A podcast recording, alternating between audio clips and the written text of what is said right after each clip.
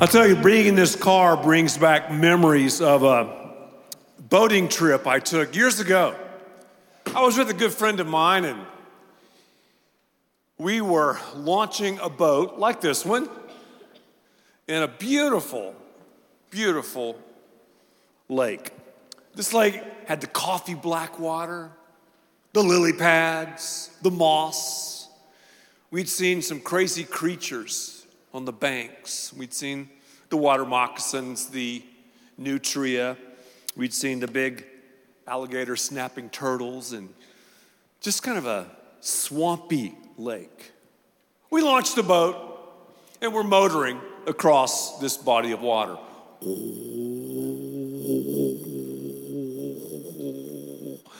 You know how you do when you are in a boat. You can look around. Oh, yeah, okay.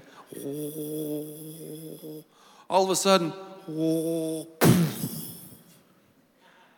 we hit something. Now, that's a common occurrence, especially in kind of a swampy lake, to hit something. And I thought to myself, we'll just keep going. But everything stopped. So we rocked the boat back and forth. Nothing happened. We paddled, nothing happened. Cranked the motor up, nothing happened. I'm like, man, we're stuck. Something is up.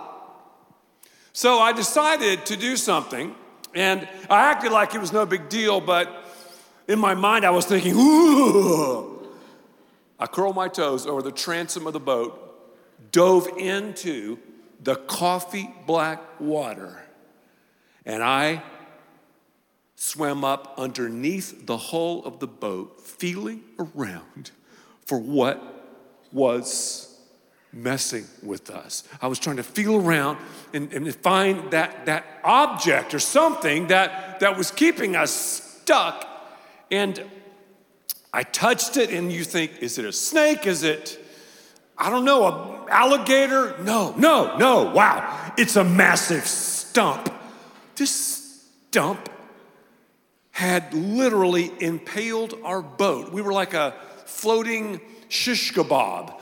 It had, it had penetrated the fiberglass into the styrofoam. So the more we rocked the boat, the more we tried to get off of this, we were boring a giant hole in the hull of our boat. And had we continued doing what we did, we would have sunk.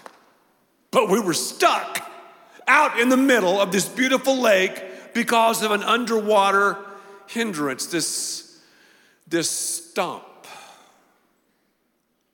Maybe just maybe I just described your life. Maybe just maybe, I mean, you don't look like it, but maybe you're stuck. Maybe you want to move along and you know you should function in a different way, but because of your dysfunction, and the reason we all have dysfunction is because we've dissed God's function for our lives. Because of our dysfunction, because of your dysfunction, to personalize it, you're stuck. You can't move. And you think, well, maybe it's due to my family of origin. Maybe it's due to my marriage. Maybe it's due to the, the cards I've been dealt. Maybe it's due to my genetics. I'm, I'm stuck. And you're trying to get off of this stump, but it's not working. I'm in a series called Adult Children. We've been saying around here that we treat our children like adults, and yet when we become adults, we act like children. Children learn at surprisingly young ages how to live in denial. This was a Denali, but we had someone to change it because we, we live in denial. And growing up, a lot of us live in denial, and it served us well. Now that we're adults, we still are in denial. Maybe you grew up in a family where divorce occurred. Maybe you grew up in a family where you had an addict. Maybe you grew up in the family of a narcissist. Maybe you grew up where there was some sort of emotional or physical or even sexual abuse. I'm here to tell you that those issues can keep us from, from cruising. Those issues can, can, can cause so much commotion, so much mayhem that, that we can't really do what God wants us to do because we haven't dealt with those underwater character stumps that have us stuck. So, what is that character stump? What is that that that thing in your life? Are you are you man enough? Are you woman enough to curl your toes over the transom of the boat to dive down deep in the murky, black, critter infested water and feel that that stump? To name that stump? I know it's I know it's weird. I know it's kind of freaky, but I want to challenge you to do so. In this series, we looked at each other in the first week and said, Hey, I can't change. In the second week, we noticed that, yeah, we can't change, but God can change. And then we said to ourselves, Lord, I want to submit my will and my purpose to you. We called it the wheelbarrow step or the will, W I L L, God's will barrow, because God's will for your life and mine is amazing. God wants us to function to His purpose, to do His will. You remember when Jesus taught us how to pray? Jesus said, Our Father who art in heaven, hallowed be thy name, thy kingdom come, thy will be done on earth as it is in heaven. It is what it is, right? God's will is perfect in heaven. And those of us who say, I can't change, God, you can change me. I want to submit my life and my will to you, God. Well, what's going on in heaven can happen on earth, not perfectly, but it can happen. Are you in God's will? Are you in God's purpose? To understand all of this, to understand the luggage rack and the baggage that we carry, you need to go to fellowshipchurch.com and look at the other messages to really understand the context of what I'm talking about. But let's go back to the boat. Are you ready to look at some character stumps that have you stuck? The Bible says in John chapter 7, verse 24, it says, let's, let's read it together. Look beneath the surface so you can judge correctly. Well, what's the first character stump that all of us deal with? As we dive deep, as we go under the water, as we feel around. The first one is pride. Pride, the precursor, the forerunner of all sin, pride. I can recognize pride in you, but I have a hard time recognizing it in myself. Oh, I can see it on social media, but I can't see it on my posts. Oh, that's a humble brag. Oh, I, can, I can't believe she would post that or he would post that. Man, they're, they have a pride problem. So, in this series, I want us to have more thumbs than fingers. At Fellowship Church, that's what I love about fellowship. We're not a finger pointing church, it's more about the thumb. It's like Lisa and I lived in a neighborhood years ago, and the houses on the neighborhood in the neighborhood were, were, were nice, you know, they, they were cool. But there was one house that was totally junked out full of crap. And I called the people, although I never met them, Jim and Jill Junkster. They had gibbledy junk everywhere. You know what I'm saying to you? Those people that just had too much going on. I wanted to go over there and say, Have you ever just looked around? Have you ever just noticed how junky your house is? It looks like, looks like a flea market in Canton, Texas, man. It looks bad. Clean your act up. But see, I'd be an idiot to do that. I have to take care of my own yard, my own house, my own situation. So I know it's tempting to think about your husband or your father or your ex or your boss or your co-worker or your teammate or your teacher, but think about yourself. Lamentations chapter 3, verse 40, let us examine our ways. The Bible implores us to do so and test them. And let us return to the Lord. The ride of pride. See, pride comes before all sin. I can't lust until, first of all, I'm prideful. I say, you know what? My sexual function is my deal, it's not yours, God's. So I lust, and I have a God given desire that goes haywire. The Bible says about pride something very, very real. It says in Proverbs 16, verse 18, pride goes before destruction. A haughty spirit goes before a fall. Could it be that you have a pride situation? Now, I know what you're thinking. You're thinking, oh, I know the prideful person. That person who's blinged out, person that drives a fancy car, that person that's always talking about me, me, me, me, me, me, me, me, me, me, me, me, me, me, me, me, me, me. Me. Me." I know that person. You know, the person that's always one upping everybody at the party. I'm here and you're there. Oh, that's pretty cool, but look at me, you know, you know, you know. Yeah, that, that, that person, the me monster, that, that person's prideful, but I would submit to you that some of the most prideful people I know are prideful in their humility. Interesting. So the moment I think I'm humble, I'm prideful in my humility. Wow, pride, pride, pride's ugly. It is pride. I can't say pride without thinking of I, pride, me, my. And it's just this natural tendency we have to elevate ourselves above God. You have to say, you know what? I've got a pride issue. Have you ever done that? Have you ever said, I have a pride character stump in my life? Well, there's another one. And, and, and this, this message is, is, is tough, I'm telling you. The first three steps, okay, I can deal with that. But when it, when it talks about doing a inventory, that's step four, really getting into that deep and, and, dark and dirty water and finding the character stump of pride, or maybe the second one, envy. Envy.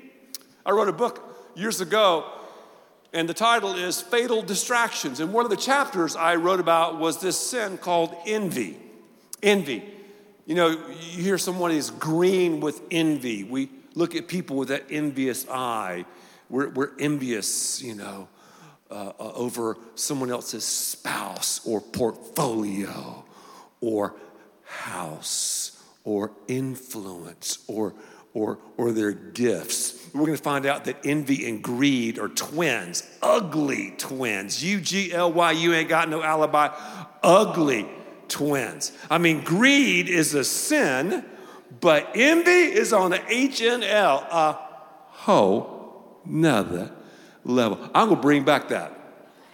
I haven't said it for a long time, but you know, with the whole millennial crowd, what's old is new. What's old school is new school. Let's say it again. Whole nother level. Envy, envy, envy. I think about the Bible. I, I think about Saul. Remember when Saul saw David? David had just defeated Goliath. He was blowing up on social media, trending on social media, all these clicks, all these likes, all these followers. And Saul looked at him, and the Bible says he looked at David with that eye of envy. Envy is, I want what you have. And when I'm envious, I'm always comparing myself with others. So when I'm envious, this is just me, usually I feel discouraged. Sometimes I'm just discouraged when I'm envious. I'm like, man, they're better than me. They're just better. Well, man, feel bad. I'm not that talented. I'm the no count. or I compare myself with others and I say, man, I'm better than them. Oh, I'm a lot better than her. Oh, I'm be- yes, I'm better than that. Envy takes us to dark places. Could you be dealing with this pride? Maybe you're dealing with, with this, this desire to hear the words you never heard growing up. You're great at that. You're good at doing that. I love you. Maybe pride is that character stump. Maybe it's envy. Maybe you grew up in a very competitive family of origin and you think I've got to always belittle someone because when I belittle someone, I feel better about myself. Maybe you dress to belittle others. Maybe you talk to belittle others, and it's a sinister way of, of, of being envious. And then I think about another character stuff. There's another one. I mean, I know it's negative, but it's going to get positive, I promise you. Anger. Anger is another one. Anger. Maybe anger is driving you. Anger. Anger. Everybody's outraged these days. Have you noticed that? Everybody's outraged. Everybody's angry. I was reading this past week online of all the different groups that are angry. And I, I promise you, there's, there's, there's the outrage of the Knitting Association. You think I'm kidding? There, there's, the, there's the outrage of coaches, the, the outrage of teachers, of course, the outrage of lawyers and, and, and preachers, and everybody's just outraged. Everybody's angry, you know, and we even have groups that are outraged about all the outrage that's going on. It's like our culture's cutting its teeth now on, on being outraged. I read one psychologist who talked about all of these, quote, champions of moral outrage. And this psychologist was saying so often when people stand up and go on social media about moral outrage, they just want you to notice them and say, oh, that's a good guy. That's a good girl. And this man was submitting that do they really care that much about the issue that they're freaking out over? Anger. Anger is an easy emotion. I'm, I'm just, I just get angry easy. It's just easy. It's, it's a secondary emotion. Did you know that? It's not the primary emotion. Go back to Saul. I mentioned him earlier. Saul, instead of feeling insecure, instead of absorbing that, wow, you know, I'm going to run in my own lane and be my own guy, what did Saul do? Saul jumped to anger. Saul tried to kill David over anger. Anger, it's, a, it's an easy emotion. What do we do with anger? Maybe you grew up in a family and maybe you have learned how to do anger like your family of origin. Some people suppress anger. We Tupperware anger. We put it away and put it in the fridge, and it's there for four or five months, maybe four or five years. Then one day we open it. Where did that come from? Or some of us just express it. Yeah, we handle it gunslinger style. Ah, wah, wah, wah. Oh, ah, wah, wah, wah. Who knows that song? Oh, that's for the 45 and over crowd. Yeah, if you don't know that, I'm, I'm telling you, you're talking about some great movies. Those spaghetti westerns with Clint Eastwood. I love those things. You can kind of see the sweat, hear the flies. I, I love those. The cigar. You can just, man, we just don't make movies like that anymore.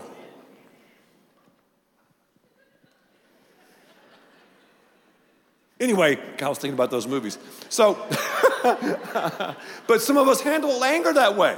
We just rage on people, rage on our spouse, rage on our kids, rage at work. We just love rage. It's the age of rage. The mood is rude. I'll just get angry. I mean, somebody cuts you off in traffic. Oh my goodness. You're standing in line at Starbucks, and the person in front of you changes her order. Oh, I'm sorry, I didn't want four shots. I wanted two shots, two, two calf and two decaf, and plus the, the, the foam was not enough on my cappuccino. yeah. We're angry.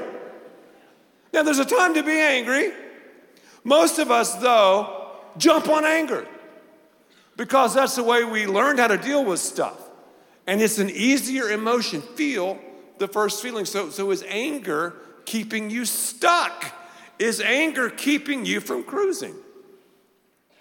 Now, the fourth character stump, well, let me put it this way. When I say this, don't shift nervously in your seat because we'll know that you deal with it. Lust. I told you. lust. As I said earlier, lust is a God given desire that's gone haywire. We're sexual creatures. Sex is a good thing, it's a God thing. I've lectured about it, written about it. We have an attraction for the opposite sex, but what has happened is we've dissed God's function and we said, you know what, I'm going to function sexually my way. And you have this whole craziness going on, this whole thing with porn, this whole thing with hashtag MeToo from Harvey Weinstein to Bill Cosby. You have premarital sex, you have homosexuality, you have adultery, you have premarital sex, you have people masturbating in front of computers by the millions and millions and millions for their sexual hit, and you've got lust, and, and, and lust is messing a lot of people up. Could it be that it's messing you up? Could it be that lust is is putting a hole in the hole of your life and you're sinking because of it. 35% of all internet downloads are porn related. Porn increases marital infidelity by 300%. That means if you watch porn together or separately. The most common female role in porn is women in their 20s portraying teenagers. And several years ago, I did a television interview with a porn star and her porn star boyfriend, and they actually talked about some of those issues with me as they defended porn. Porn is a global estimated 97 billion dollar industry with about 16 billion of that coming from the US. Unbelievable pornography. How do you deal with lust? Are you dropping those comments to find the lust quotient in other people? Do you, do you, do you find yourself in this situation where you're functioning your way and you're not functioning God's way? Uh, I'm here to tell you that you do sex God's way and great things will happen. But if you don't, I mean, read the secular stats on this stuff, friends. It's dark and deep and dirty and nasty. So, no wonder half of the marriages are ending in divorce. No wonder the mayhem due to divorce and abuse and addiction. Most of the roles that porn stars play in the movies, the female porn stars, will be that of teenage girls. And we wonder about child porn? We wonder about all this stuff. Are you kidding me? Yet our world doesn't have the answer. The world of science doesn't have it, biology doesn't have it, psychology doesn't have it. Yeah, they can say there's a problem, but What's the answer? Is this keeping you stuck? Another one is greed. Greed. What is greed? Is that saying you should never have any ambitions or goals? No, it's not saying that. Proverbs 28 25 says, The greedy stir up conflict. But those who trust in the Lord will what? Boy, you sounded excited about that. But those who trust in the Lord will prosper. Yes. We get in the will, W I L L, barrow, we're going to prosper. Does that mean have a lot of money? For some people. Does that mean to have uh, just amazing relationships? Uh, yeah, because that's more than what money can buy. Does that mean that we can do life the way we're supposed to do it? Yes, because we're functioning the way God wants us to function. But the greed is when I say more, more, more, more, more, more, more, more, more, more. And greed will make you nasty, man. I know some people who are greedy and they don't have much. And they had this scowl on their face. They look bad. Greedy people. Man. I know there's one guy who's greedy. I met him when he was a young guy, before he, you know, had anything. And he was, he was, you know, look, look good. As he's gotten older, and he doesn't go to church here, so, so don't look around. As he's gotten older, this guy has gotten freakier and freakier. and I've talked to a number of people who've done business with him, and they're like, man, this guy's greedy. just greedy. You can have stuff. The Bible is not anti ownership. You can have goals and do all that, but are you generous? Are you unselfish? Because if you're selfish, yourself will smell like a fish. A fish. One time I took the twins fishing. They were tiny. We caught a little, little perch, and without me knowing it, they put the perch in my tackle box. I went home and put the tackle box up in our garage. And after about two weeks of triple degree August, Texas heat, our garage was not smelling too pretty. And finally, we figured out what the problem was a fish. You're selfish, you'll smell up the joint. Another one, if you're keeping score, number six, that's gluttony. What's gluttony? The word gluttony comes from the Latin term to gulp. Too much food or drink, or I would say, not enough food or drink. How do you spell relief? Give me some nachos and cheese. Can I have another milkshake? We're like a bunch of blue sharks in a feeding frenzy, gluttony, an obsession with food, too much food or too little food. We have a whole culture now that worships food. Oh, you got to eat clean, man. Eat clean, eat clean. Gluten free, organic, vegan, forks over knives. And we bow down at the altar of food. And we worship physiques and worship all of that. We say, Yeah, I'm eating clean, man. And yeah, I know, at least I'm not addicted to porn or I don't have an anger problem. You're addicted to food. You're addicted to having an eight pack. You're addicted to working out. You're addicted to yourself. You're a glutton. It's so easy. So easy to do that. We have eating disorders, anorexia, bulimia, just for the look. And we so often say, I'm just eating clean to camouflage that deadly sin. Wow, this is a tough message. I don't even like to talk about this stuff. Let's, let's, let's be honest. Let me do one more, though and then we'll, we'll change the subject to something good. Slothfulness. What's a sloth? It's a slow moving, tree dwelling creature. The sloth. I love this next verse. Check it out. Uh. As the uh. what? Say. Uh. As the there you go, as the door, it's better than my sound effect right there. And I'm not being envious. As the door turneth upon his hingeseth. I just thought I would kind of go with it.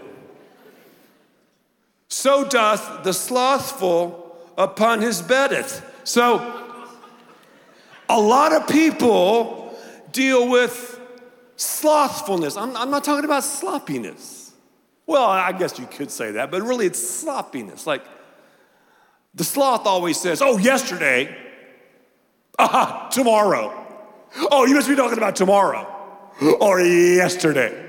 Well, how about today? No, no, that's yesterday or tomorrow. They just kind of skim over things. They make decisions of comfort, soft commitments. You know what I'm saying to you? They, they, they, they never really complete the task. They have all these dreams and all these unfinished projects. Could that, could that be stalling you, keeping you from cruising? Sinventory. The seven deadly character stumps. I left you hanging because I left myself and my friend out in the middle of the lake. You're going, What happened? We were trapped, we were stuck. I swam up under the boat, felt this giant stump, felt the hole in our hull. I told my friend, I go, Listen, you go to the opposite side of the boat, I'm gonna dive to the bottom of this lake and I'm gonna come up as hard as I can and push this boat off the stump, and I think it'll work. He was like, Okay, bro. He called me bro. Whatever happened to that, bro? See, that's old school. Let's bring it back. Let's call each other bro. What's up, bro? Let's say it. Just turn to your neighbor and say, What's up, bro? There you go. I've never really used the term bro, but I'm starting to use it now. Again, what's old school is new school. Anyway, I dove down, and when my feet hit the bottom, I mean, you, I like the outdoors, but I'm like, what is down here? You know, you never know. When you can't see, that freaks me out, man. I'm like, oh my gosh. So, and, and, and lily pads all up in my shoulders, this stuff, and little, you know, leeches and stuff. And, and I'm like, wham! So I go up and push as hard as I could. The boat wasn't that big. I mean, we're not talking about a giant boat. But I was able to get it off of the stick up, boom, crawl back in the boat, and we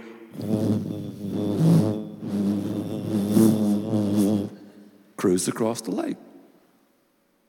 I did several things, things that I am going to challenge you to do.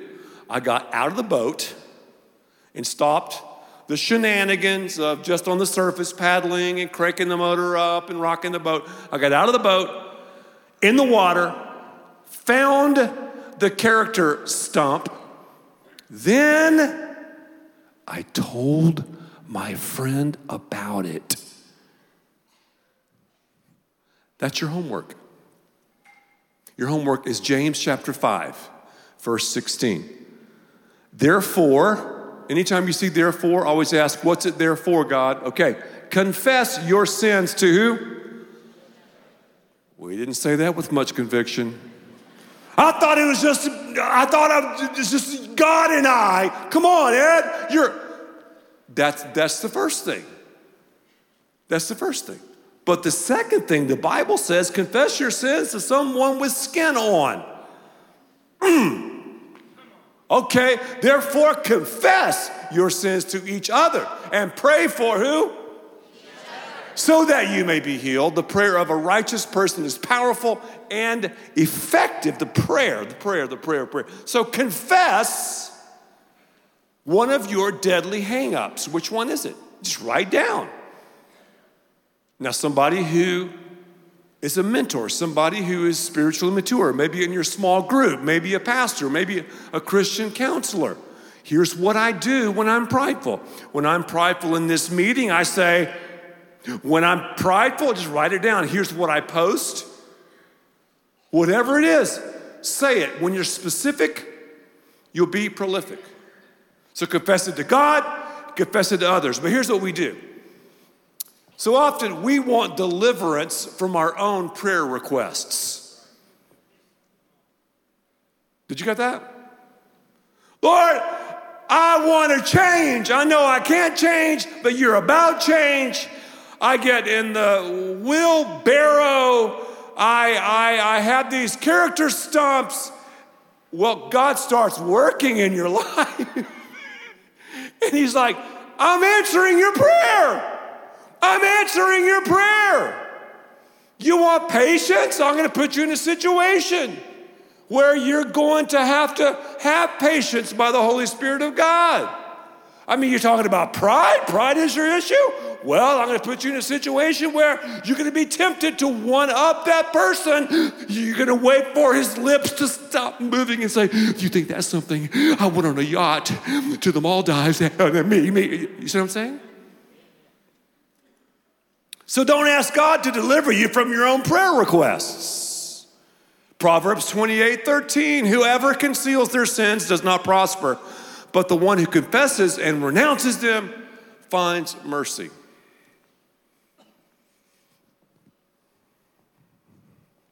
God wants you to cruise. Don't dysfunction. Go with it.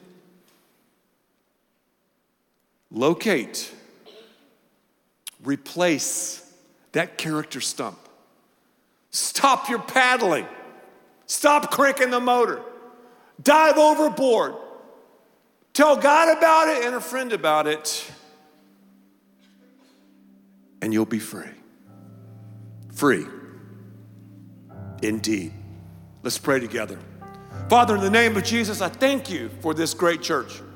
Whether you find yourself in the back row of the balcony, whether you find yourself somewhere, maybe in Prosper, Celina, South Lake, at Lasso Ranch, downtown Dallas, Fort Worth, maybe you're watching online somewhere, maybe you're gonna watch this on television somewhere, I don't know. You can pray right now, and Christ will come into your life. I can tell you how to do it. Well, how do I do it, Ed? Say this. Just say, God, I give my life to you. I believe, Jesus, you died on the cross for my sins. Right now, I tell you about that, that I'm a sinner. I turn from my sins and ask you to take control of me, warts and all. I give you all that I am right now and all that I will ever be. If you said that and you just had a little mustard seed amount of faith, Christ came into your life. He's forgiven you and cleansed you, and the change is happening right now. Because you just exchanged all of your mistakes and sins for the mercy and the Savior of the world. Maybe it's time for you to get serious about doing this work, this character stump work, this confession work. I'm telling you, there's freedom in it. Father, we thank you for this. And we ask all these things in Christ's name. Amen.